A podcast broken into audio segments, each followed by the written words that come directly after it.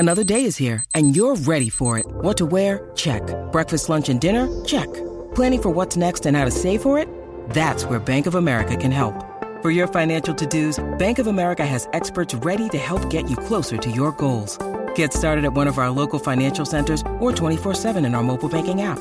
Find a location near you at bankofamerica.com slash talk to us. What would you like the power to do?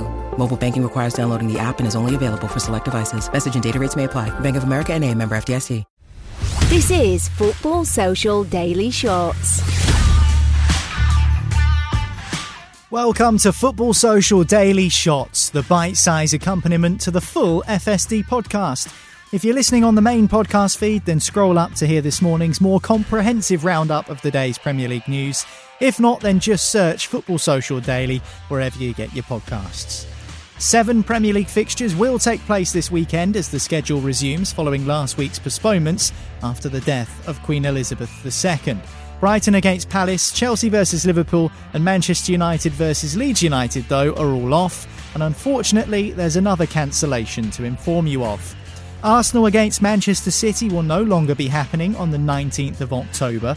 The Premier League released a statement saying it's been agreed with UEFA to postpone the game to allow for Arsenal's rearranged Europa League match against P S V Eindhoven to take place. That P S V game was set to happen on Thursday, but due to a lack of police resources, it will now take place on the nineteenth of October. This is Football Social Daily Shots. The Premier League comms team have been very busy recently, as that wasn't the only statement today. It was revealed that fans at the seven top-flight matches this weekend will all be invited to partake in a minute's silence to honour the life of Her Majesty the Queen, as well as sing the national anthem, God Save the King, before kickoff. Big screens and L E D perimeter boards will display tributes to the Queen, and flags will fly at half-mast. Supporters will also be asked to engage in applause in the seventieth minute of matches to mark the Queen's seventy-year reign. This is Football Social Daily Shots. Chelsea are in Champions League action tonight, with Graham Potter taking charge of the Blues for the very first time as manager as they welcome R B Salzburg to Stamford Bridge in their second group game. But strangely, it isn't the new Graham Potter era that people have been talking about today when it comes to Chelsea. Everyone has been focusing on the man who employed him instead and sacked his predecessor Thomas Tuchel, new Chelsea owner Todd Boehly. The American's been speaking in an interview which has captured the attention of a few people, and here's why. I hope that the Premier League takes a little bit of a lesson from American sports and really starts to figure out, you know, why wouldn't we do a tournament, a tournament, you know, with the bottom four teams? Why isn't there an all-star game? I mean, people are talking about more money for the pyramid. You know, M L B did their All-Star game in L A this year. We made two hundred million dollars from, you know, a Monday and a Tuesday. You know, so, you know, I think you could do a North versus South, you know, All-Star game for Premier League and fund whatever the pyramid needed very easily. Well, certainly those ideas have been met with controversy. A tournament to decide who goes up and who goes down is not something I think football fans will respond to too fondly. Todd Boehly may well be new to the Premier League, so perhaps he can be forgiven for this faux pas. So if you look at what our academy has developed, our academy is Mo Salah, Kevin De Bruyne.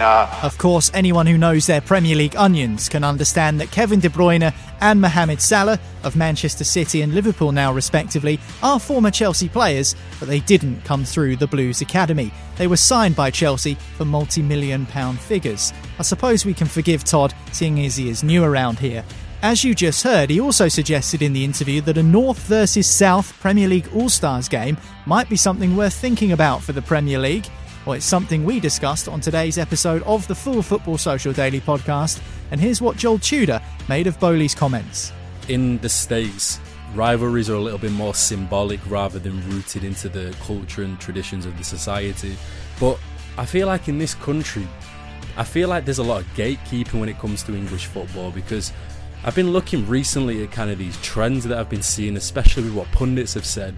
For example, if everyone remembers when Pep Guardiola came to the Premier League and he got absolutely killed in his first season for trying to attempt to play out of the back. And it was almost like people in this country took offence to it, as if to say, you, how dare you try and play out of the back in English football in our league, it will never work. and then suddenly it works. He's become one of the most dominant teams in English football. Everyone said back then, oh, this is English football, it's not Spanish football, it'll never work. It worked, and now every other team has tried to replicate it to an extent. And then you looked at Jamie Carragher recently when he said, when Manchester United signed Alessandro Martinez, a five foot nine centre-back will never work in English football. How dare he try to put an English, uh, a small centre-back into a team? Suddenly, he's become one of the best players in the United side so far. He's been one of the best performers. He's, be- he's, he's barely lost an aerial duel in any of the games he's played. So, from this standpoint, it's almost like it's such a gatekeeping mentality where they're so deep-rooted in these traditions that you can't change anything.